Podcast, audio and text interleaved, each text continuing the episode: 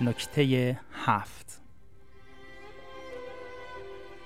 دیدگاه شما راهگشا است.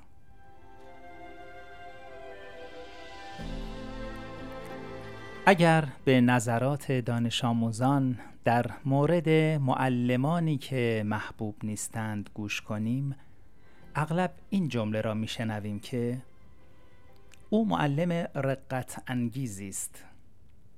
اگر خود شما نگاهی مشتاق دوستانه و مثبت داشته باشید و در این زمینه ثابت قدم باشید این مسئله تأثیر بسزایی بر دانش آموزانتان در مورد شما خواهد داشت.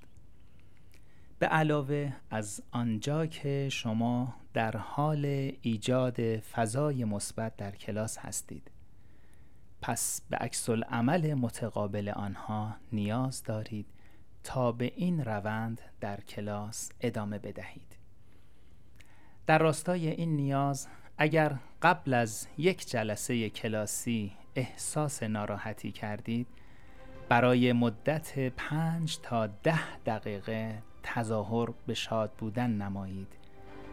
تغییری قابل توجه اتفاق خواهد افتاد و شما قطعا شاد می شوید